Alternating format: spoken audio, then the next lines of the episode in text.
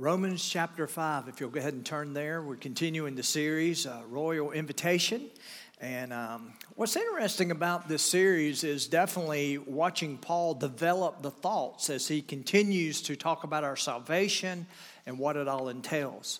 And in the verses we're going to be looking at this week and next week, it seems that he has turned the attention over to what are the benefits of our faith. What are the benefits of the grace that we have through the faith that we have? And what's interesting about that is I did a little research, and do you realize that there are almost 20 million websites that refer to benefits? Shareholder benefits, employment benefits, veteran benefits, government benefits, death benefits, Social Security benefits, medical benefits, AARP. For those of you in the room, they've offered me the card. I keep resisting, trust me. Tax benefits. Everyone seems to be looking for privileges and benefits. How many of you say, yeah, benefits are pretty good. I like benefits. Well, it's interesting that Paul is now transitioning the thoughts from where he was about salvation over to the benefits of the salvation itself. So if you look at verse 1 of chapter 5, the word therefore, we know what that all means, but it really indicates a transition in which Paul is tying the things mentioned in the previous chapters to a new series of thoughts that are coming in the chapters after that. So look at the introduction there in the outline. After Paul explains how we are saved, he then focuses on the results and benefits of our faith.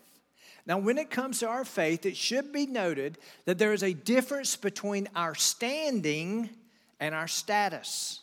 Our standing in Christ, which we'll see in chapter 5, is perfect, unchanging, and guaranteed by the Word of God, the promises of God, the work of Christ, and the witness of the Holy Spirit. And we're going to look more about this in just a moment. But the whole idea of standing, that's what Christ has done on our behalf. And then our status in Christ, which you'll address in chapter 6, 7, and 8, is imperfect, changing, and dependent on us. So when you look at our faith, when you look at salvation, we see that so much of it, most all of it, rests on Christ's provision, what he offers us, what is there for us. But then on the other side of it, there's a part of our salvation, a part of our faith that is dependent upon us. Now let me ask you this. The part that depends upon us, how many of you are aware that that part is imperfect? Yeah. But the part that depends on him is what? It's perfect. So when you think about our salvation, there is a perfection associated with it, everything that Christ has done for us, and then there is imperfection, which we bring to the table. Now, here's what is interesting about the verses we're going to be looking at. If you were to look at verses 1 through 11, we're going to be looking at these over the next 3 weeks. The key pronoun in the passage is we. It's talking about the benefits of grace through the faith that we have in God. And he's going to introduce that. So over and over again, you see this pronoun, we. And then other key words in these verses are peace, access, grace, hope, love, and then the word saved. Those are all good words. Now, as Paul writes these words in chapter 5, it is obvious that he is excited about what he's writing. It's like he's finally gotten over the part that he addressed earlier, which he wasn't too excited about, to the part that he is excited about. And, of course, if you go back and look at chapters 1, 2, and 3, what was he trying to prove? He was trying to prove that we were sinners. He talked about those who lived rebelliously and how they were sinners, and those who tried to live a righteous life and how they were even sinners, and, of course, the religious and how they were sinners. But then he gets to the part where the good news is. But Christ has done these things. Therefore, it's like he's now turned his attention on bragging on Jesus. So why is Paul so excited? What are the benefits of our faith? Look on your outline. First of all, God lifts us. He lifts us. Now we're going to look at that today. Now, here's what you need to keep in mind. Next week, we're going to look at God loves us. If you look on your outline, you're going to have God lifts us and God loves us. Now, we're not going to get to the second part of the outline today. Some of you, we're going to spend a lot of time on that top part, and you're going to be relieved that we don't have to sit here and go through the next part, okay? But we'll cover that next week. That's part 2. So the first thing I want you to see is this. God lifts us, and the first thing that we see is our standing in Him, our standing. Now think of this, as I said before. Our standing in Christ is perfect, unchanging, and guaranteed by the Word of God, the work of Christ, and the witness of the Holy Spirit. Now that brings about with our standing, look at your outline, acceptance by Him through faith. We're accepted because of our standing in Him. Now let me tell you about our standing in Him. It has nothing to do with your attempts in being righteous. Has nothing to do with you trying to be a good person. Has nothing to do with that. This is the part of your salvation that God Himself provided for us.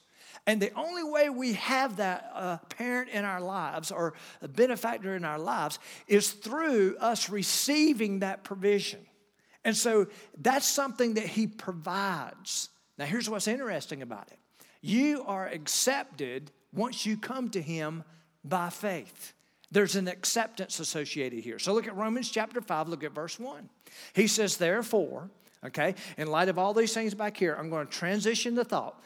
Therefore, having been justified by faith, we have, now let me tell you about this phrase, we have. It means certainty, and it also means non-conditional, okay? It's not conditional, okay? We have peace with God.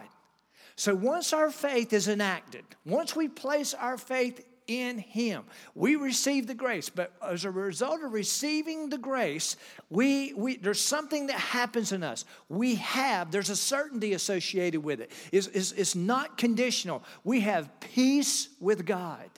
Now think about this. What's the opposite of peace with God? It means literally being an enemy of God. And so we move, and Paul's going to talk about this in Romans chapter 8. We move from being an enemy of God to having peace with God. Now, how many of you think life would be a lot easier if we were not an enemy of God, but we had peace with God, that we live with God in peace? Definitely would be a lot easier. And so that's what He's offering. That's what He's bringing to the table. So therefore, our faith has brought about this whole idea of justification. That's what we saw in Romans chapter 4. And he showed us how David received this justification, how Abraham received this justification. Just like the Old Testament people, New Testament people, where we're living today, we receive it the same way. It's given to us. It's a declaration that we are righteous before God. All that's provided by Jesus Christ. So there's a certainty associated with it, and it's non-conditional. So we have peace with God, no longer enemy. How does it come about? Look at verse 1. Through our Lord Jesus Christ. Who guarantees this? The Lord Jesus Christ. It's guaranteed by Him.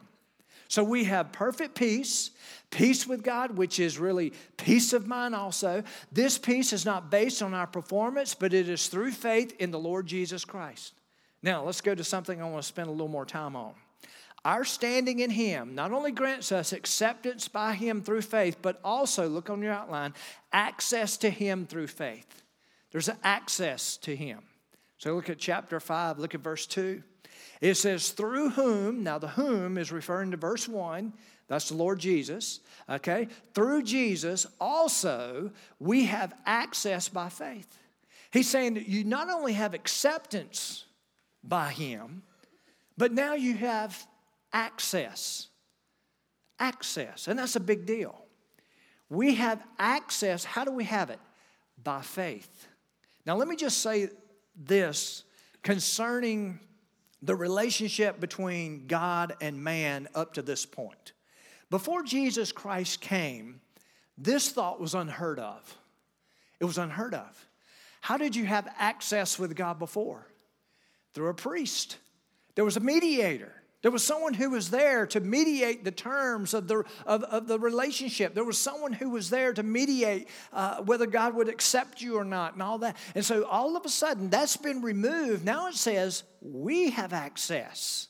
It was unthinkable up to this point. How did that happen?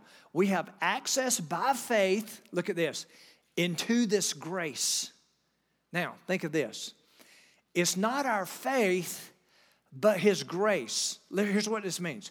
It means faith enacted us into this acceptance and this access, but grace kept this available. Now think about this. You have no faith if grace is not inviting you in. You have no faith. Your faith, it doesn't mean anything. But grace reached out, and as a result, guess what? We have that grace. We're kept by this grace. Here's how we know this. Look at verse 2 again. In which we stand. It literally means this. What's being offered to us is immovable. It's a spear. Listen to this. It's a spear of constant acceptability and access. Because we are perfected by Christ. Now, I know that's deep. But that's what verses 1 and 2 are talking about. It's that whole idea that we, this part of the salvation where you have the acceptance and the access, it was all provided by Him. It was all provided by Him. These are the benefits of the grace that we've received. Okay? How did we receive it? By our own faith. But this is what He has. It's perfected. Now, He's going to develop this thought completely in Romans chapter 8. We're working our way there. Okay? But then it says this, in which we stand, this grace in which we stand, and rejoice, that means we can celebrate in hope. That means it's guaranteed. It's not wishful thinking. It's guaranteed by Christ of the glory of God. Now let's back up a little bit. This word access is one of the most important words in Scripture. It is composed of two Greek words. One means to bring, another means forward. And so it literally means to bring one forward, okay? Think about what God's grace provided us. It provided us the ability to have access to Him.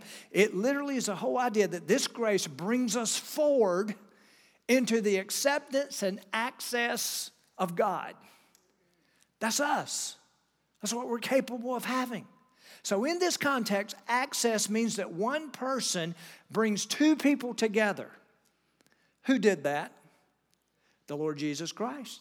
Says it was guaranteed by Him. It came by Him. It came through Him. Now, it was a word, listen, used in history which referred to having an audience before a king. It's a whole idea of really proper protocol between someone who is lowly, considered, someone who is considered lowly and someone who is considered majestically. That's not a word. In their majesty, okay? And so you have this. So it's the whole idea to them would be the Romans coming before the emperor. What would a protocol look like? What would shape that meeting? Well, here's what Jesus has done for us. He's created that meeting for us to come into the presence of God Himself. I mean, think about that. That's a big deal. It's the whole idea of the Old Testament before God. Hebrews 4 tells us clearly what this means.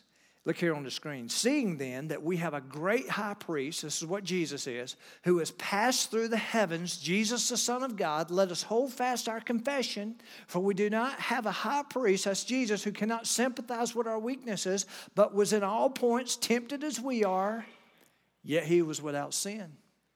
Now, here's what you need to understand about our salvation. Our salvation is perfected by Jesus. How was it perfected by Jesus? Because He lived the sinless life. He was perfection, okay? So what He's offering is perfection. Now, we in and of ourselves, we're not perfect. He was tempted in every way that we are. We came out imperfect. He came out of the solution perfected, okay? What He is offering is His perfection, okay, to our imperfection. So He's literally saying, I'm going to take those who are imperfect and I'm going to make them perfect through what I did. And that's what He's offering. Because listen, God cannot, you cannot have access, you cannot have acceptance to God except by way of perfection. And so therefore, I'm going to provide for them my perfection. Okay? That's what seals the deal. So we're granted that. This is the benefit of our faith, this grace that we have. It goes on. It says, let us, now that all that's in play, let us therefore come boldly to the throne of grace that we may obtain mercy and find grace to help in time of need. That means everything that we need is found at this throne of grace and mercy. And the only way we can even get there is by way of Jesus Christ. He guaranteed it. He brought it about because of his perfection. He made us who is imperfect perfected, that we may have access and that we may have acceptance. Okay? So one of the benefits of being a believer is having peace with God, and we have peace with God, and as a result, we have access with God. Now let's change this up a little bit. Look on your outline. So we see our standing in him, acceptance by him through faith, access to him through faith. Now we see our sanctification. And it's literally the idea of our status in him. Okay? Our standing, here's what you need to understand, never changes. It's something that God through Jesus brings to us. And therefore, we receive it by faith. That's how we stand before him. Righteous, pure, holy. Let me ask you a question. Does that describe you? It does from his point of view, but sometimes we don't live up to that, do we? That's where our status comes in. That's where this whole different idea comes about. So our sanctification, our status in him, and look on your outline. First of all, I want you to see faith displayed by us. In the context of this sanctification, in the context of our status, how do we demonstrate the fact that we have faith? Well, he tells us a little bit about that. And look at verse 3. He says, not only that, not only do you have a standing with God that is perfected, that is righteous, not only that, but we also glory in tribulations. What's another word for tribulations? Problems, suffering. We have the potential to glory in those things, to find celebration in those things. Now think of this, y'all. As a believer, we know that no matter what happens, no matter how many problems and trials we go through, we know what the ultimate outcome is going to be because of the promises of God. There are certain things that we face in this life that God will see us through. And the things that we won't be, he'll see us through here in this life, he'll see us through to the next life. We have that guarantee. Now let me just say this about all that. How many of you have ever recorded a sporting event? I'll give you an example. This is something I do. Sometimes the games come on too late on Saturday night, okay? And to be honest with you, I need to try to be at my best on Sunday mornings, okay? So I start shutting things down around 9:30, okay? Well, some of these games go into 11, 11:30, sometimes midnight. I think the World Series, Game 7, went to 1 o'clock in the morning or something like that. You ask, how do I know that? Because I did stay up and watch that because it wasn't on Saturday night. But anyway, so sometimes what I'll do is I'll record the game, okay? I'll record the game. And many times, I'll be honest with you, it seems like every year it falls this way. For some reason, in college basketball, the Duke-Carolina game always comes on, the second game, at 9 o'clock on a Saturday night. I hate schedule makers. I hate ESPN. I hate all those people who are responsible for that, okay? Now understand, this is important. You'll get the point here in just a minute. Now, here's what happens. I will record the game. And then sometimes I'll send Gary ahead to tell some of you who like to ask me questions about it. I'll say, Gary, how about telling I'm recording the game? I don't want to, because I can tell by your response who won and who didn't win. And so anyway, so I come in here, I'm like, oh, yeah, I'm not only am I trying to stay focused on what God's called me to do, please don't anybody tell me I'm in the game. Well, invariably, guess what? It always happens. Hey, did you see that game last night? Man, that was a good game, wasn't it? Well, if I know you're a Carolina fan, I know how the game turned out. Boy, that was a tough one. Who do you think won there? But you know what's interesting about that? Sometimes I'll know, and I know it's my team wins. I like it when that happens, you know. And I'll go ahead and watch the game anyway. And you know what happens when I watch that game? Sometimes I watch the first half, and I see that the Tar Heels, maybe they had 13 turnovers, and I'm sitting there, and they're 10 points behind, and it looks hopeless. But you know what? I know in the back of my mind that they did win. But there are those moments during that game in which I'm sitting there thinking, wow, I know how this is going to end, but this is tough to watch. This is tough to be a part of. Now, some of you who hate sports, who think it's of the devil, I understand your frustration with this illustration, but it's the best one I could come up with to describe this. Let me tell you a little bit about life. We know who wins, don't we? We know who wins. And sometimes, you know what? Sometimes in light of the fact we know who wins, sometimes we still have to watch it, don't we? Sometimes we still have to live it. And as a result, it looks hopeless. I mean, sometimes we're 20 points down. I mean, turnovers everywhere. I mean, it looks like there's no way this is going to turn into a victory. But you know something? It can, and it will, if all this is based and guaranteed, listen, through Jesus Christ. So not only do we have our standing in Him. You see, our standing is what guarantees the outcome. But our status, how life plays out, how we encounter our tribulations, our sufferings, and all the problems that we deal with, how they come about can create other things in us in which we lose sight of the fact of our standing and the promises that come at the end. And so therefore, we find ourselves where our faith takes its toll many times. Now think about this. Faith looks ahead in the midst of the trial. It looks ahead. So look on your outline. We have our sanctification, our status in Him. Our faith is established in Him, but what is our current status? Where do we find ourselves? Is our faith being developed or is it being hindered? And so look on your outline again. I want you to see faith developed in us. When you think about it, suffering, listen, you won't see this any other way but scripturally. If you think about it, suffering is a great benefit to our faith. How many of you know that from experience? It can be. But boy, it's sure not fun going through it, is it? But it can be. It can be a great benefit to our faith. For those of faith, listen, problems, suffering takes on purpose. This is an exciting principle that is a characteristic of a mark of maturity. You are mature, listen, when you understand the purpose of suffering and respond accordingly. And therefore, that's when you can say, we rejoice in suffering. So look at verse 3 again. He says, not only that, but we also glory. You know what that, you know in the context this is written, you know what that could mean? We see great potential in tribulations, in suffering. We are rejoicing about it because there is a purpose behind it. We are rejoicing about the benefits that God can bring out of our suffering. We're not rejoicing for the suffering, but for the possible results that can be produced if we respond correctly. So think of this. God has a purpose behind even the little irritations and the little problems in life. Now think about this. The creator of the universe created you. Did he have purpose behind why he created you? Of course.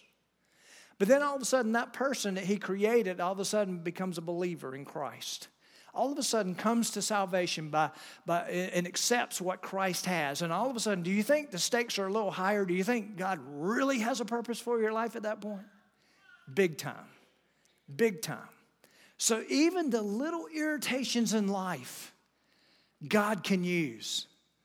I use this all the time. Someone cuts you off in traffic. Can God use it? He can use it. He can. I don't see how, but he can. How about this? A pushy salesman. Lousy weather while on vacation. Waitress gets your order wrong. Waiting in line while other people jump in line. How many of you, that really grates you a lot? I mean, and you're wanting to create, and here's what that ain't right. That's injustice. God's called us to approach injustice. Can God use it? He can use it. Here's what you need to understand about your life now.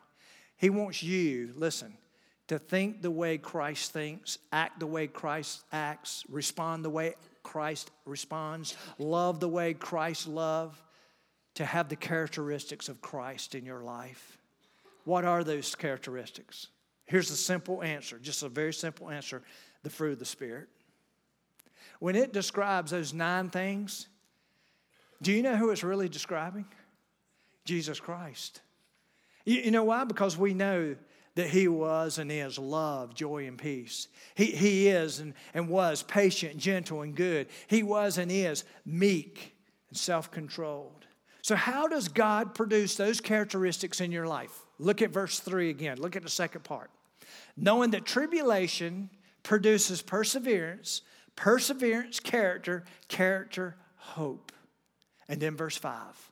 Now, hope does not disappoint. Now, before we go into this process, I want you to understand verse 5, the first part.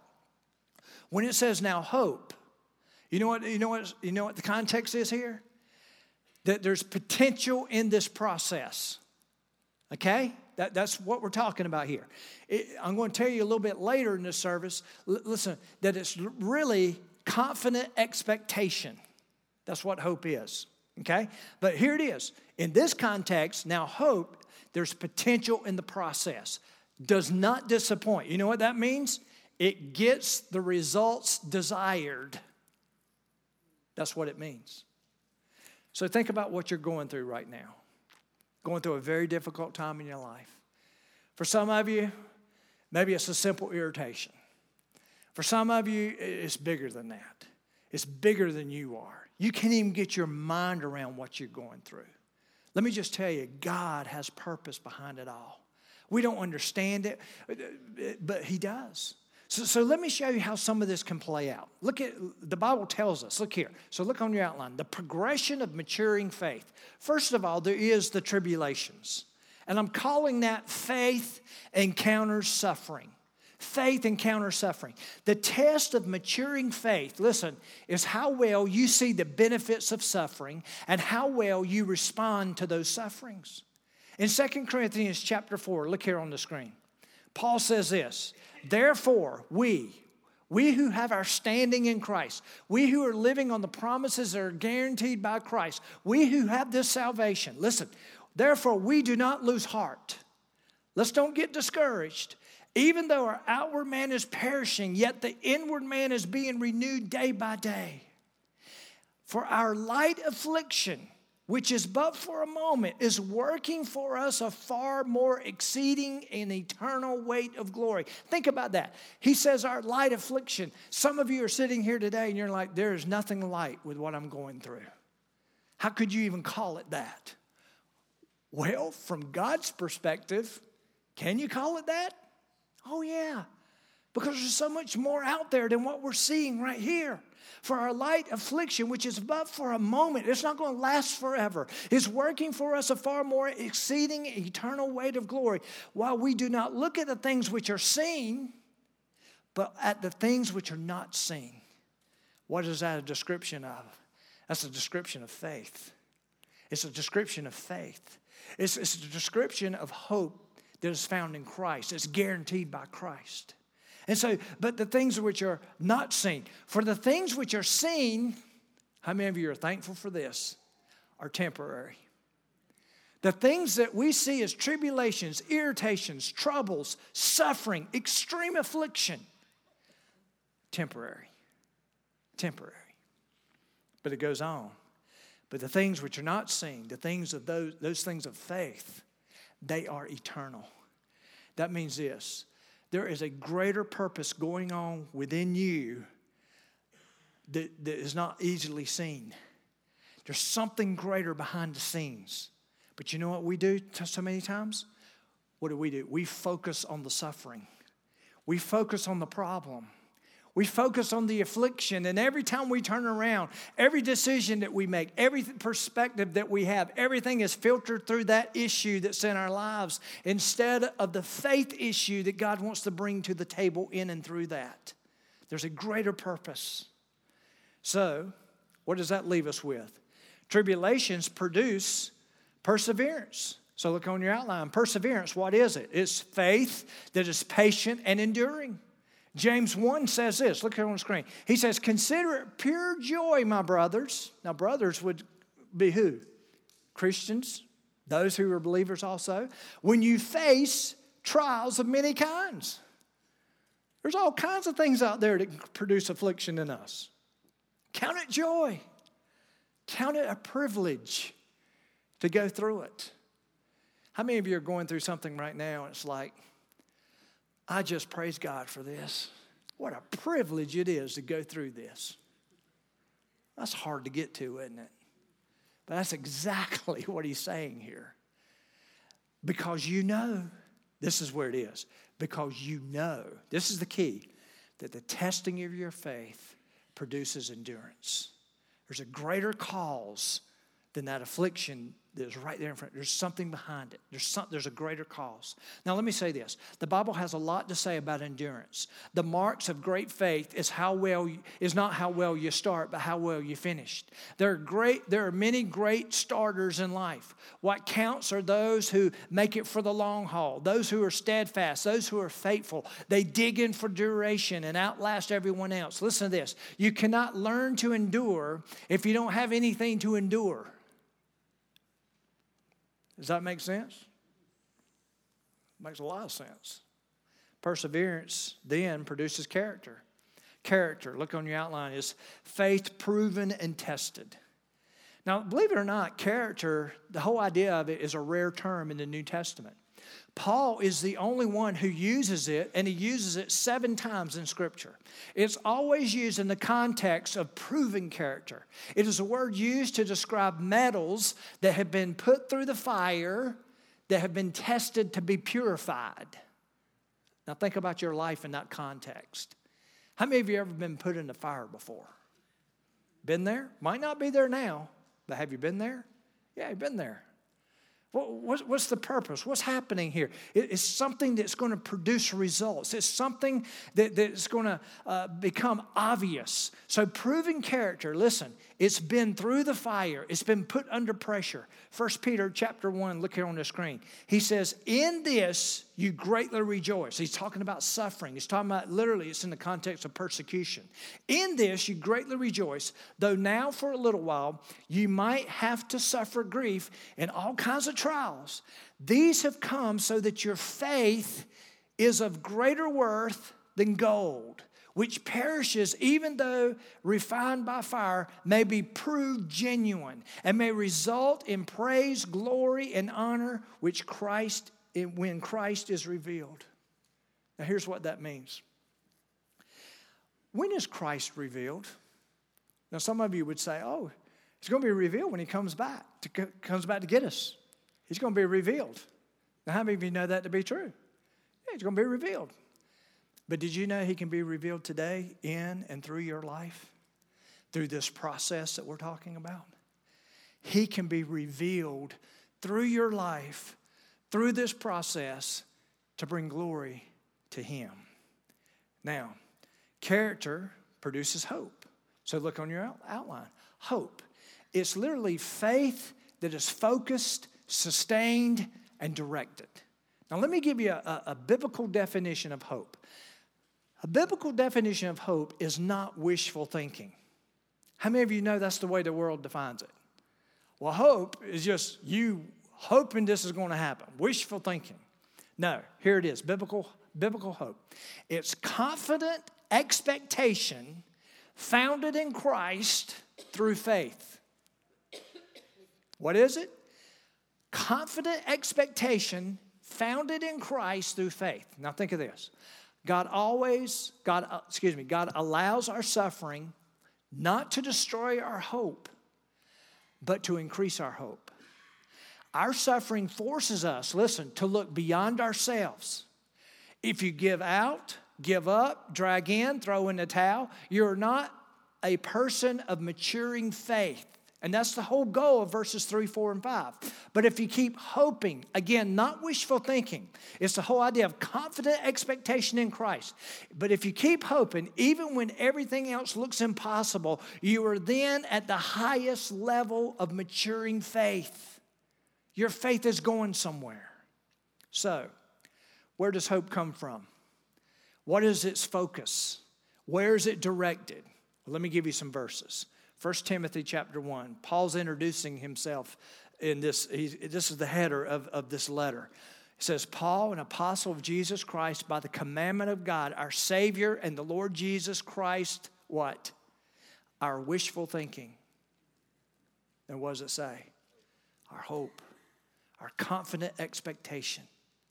That's what it's talking about there. Here it is, 1 Peter chapter 1, verse 13. Therefore, gird up the loins of your mind, be sober, and rest your hope fully upon the grace Again, rest your wishful thinking fully upon the grace. Is that correct?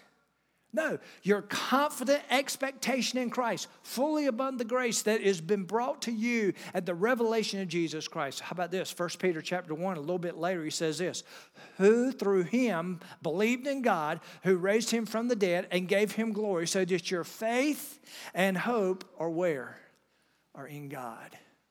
You see, hope is only as good as what your hope's in. Did you know that? Boy, I sure hope this works out. What's that in? What's your hope in there? No, your hope, listen, hope that's biblically defined, hope that's found in Scripture is always, listen, guaranteed by Christ. That's the context it's in every time it's mentioned. So hear it again. Look at Romans chapter 5. Look at the second part of verse 3. Knowing that tribulation produces perseverance, perseverance character, character hope. Now, hope does not disappoint. You know what it means? It gets the desired results.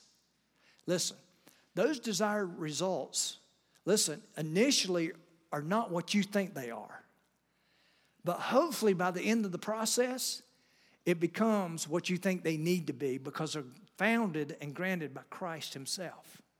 Okay? So that's the goal, to get there to see it the way he is. So, look on your island. So if our faith is not maturing, what are the hindrances of maturing faith? First of all, there's the whole idea of hopelessness. We do not have confidence in Christ. That's what that means. When it's a hopeless situation, it's a hindrance. That means possibly there's no salvation in the first place. But then from that hopelessness, listen, certain attitudes rise up in us. Look at the second one there, rebellion. Rebelling against the suffering can hinder God's work of maturing our faith. Because here's what we say when we go through this. Here's what we say. God's not fair. He's treating me wrong. I don't deserve this suffering. All that language is a language of rebellion. We've never thought of it that way. We think we're just queuing in on injustice being done. But it's really rebellion. Rebelling against the problem, or God defeats the purpose. Here's another one, the hindrance of maturing faith, complaining. Anybody ever complained in here? How many of you did some of that this morning already? How many of you are doing it right now because you're just wondering, when is he ever going to shut up? It's complaining. It's sin, y'all. This is one of the major sins of the Israelites. How many of you read the story? Constant complaining. God put a test in front of them. They'd fail it, continue to complain. Guess what? One more lap around the desert. 40 years later, most of them never passed the test. Most of them never went anywhere. Guess where they died? Right there in the desert. Never to see the promised land. Complaining can be a problem. Listen, many Christians never live the abundant life because they're constant complainers, because they do not realize the higher calling that's placed on their lives. An attitude of complaining, listen, does not allow us to see God's potential in us and through the problem. Here's another hindrance, worry. You know what worry really is? Fear and doubt. Put them together equals worry. Someone has said this. Worry is mental and physical suicide. Doctors tell us that worry wrecks our health. Some of you have heard this before. It's like rocking in a rocking chair. You waste a lot of energy, but you don't make any progress. The more you worry, the bigger suffering and problems become in your mind. A tiny problem gets bigger every time you worry about it until it becomes enormous and finally out of control in your life. Here's another hindrance, distrust. The reason we distrust, listen, is we really don't believe God has our best interest at heart. Really, when you think about it, that's true. Therefore, we no longer live by hope, that confident expectation in Christ. And here's the last one.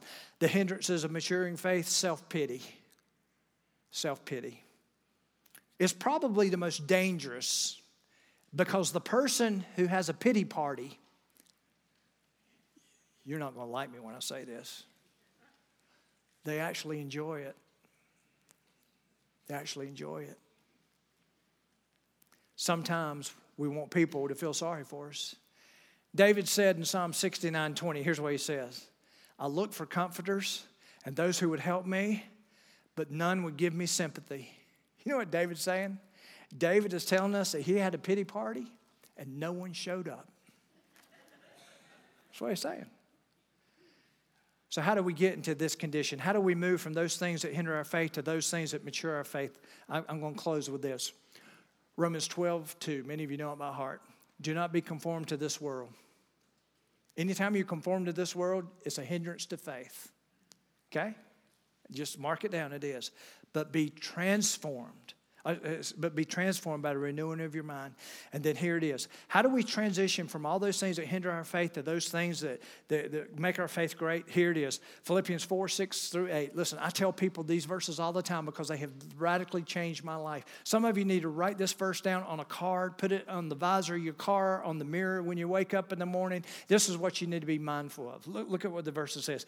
Be anxious for nothing, but in everything by prayer and supplication, with thanksgiving, let your requests be known to God. Get your eyes off what you don't have. Get your eyes off those things you're ungrateful for. Get your eyes on those things you can be grateful for.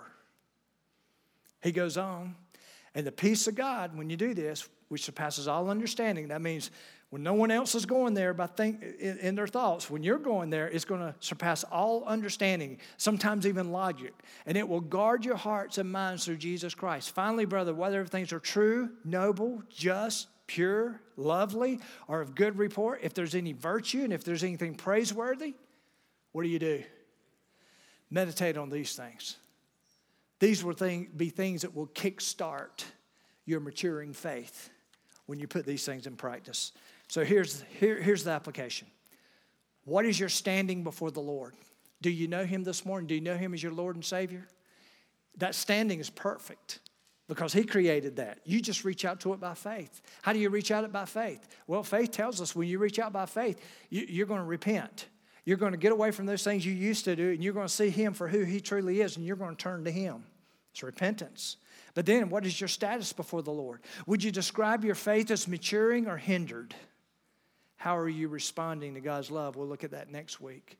But really, think about your faith. Evaluate it right now. Is it maturing? Or is it hindered right now? If it is hindered, why? What's holding it up? What's happening in your life? Because God wants your faith to mature. Would you bow your heads? I want to ask the ushers to come if they would.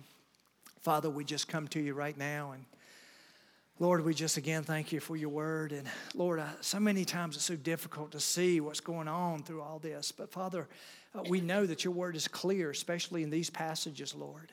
And I pray for that person that may be here this morning, and maybe they find their situation hopeless. Maybe they're just going through such a difficult time, and Father, they've lost focus on what they need to be focused on. And Lord, we know it's that hope that we have in you, that hope that has confident expectation that is guaranteed by the Lord. Father, we just trust that, Father. Lord, I just pray that you'll help that person that's here today that doesn't really know where to turn in their situation. Lord, help them to turn to you.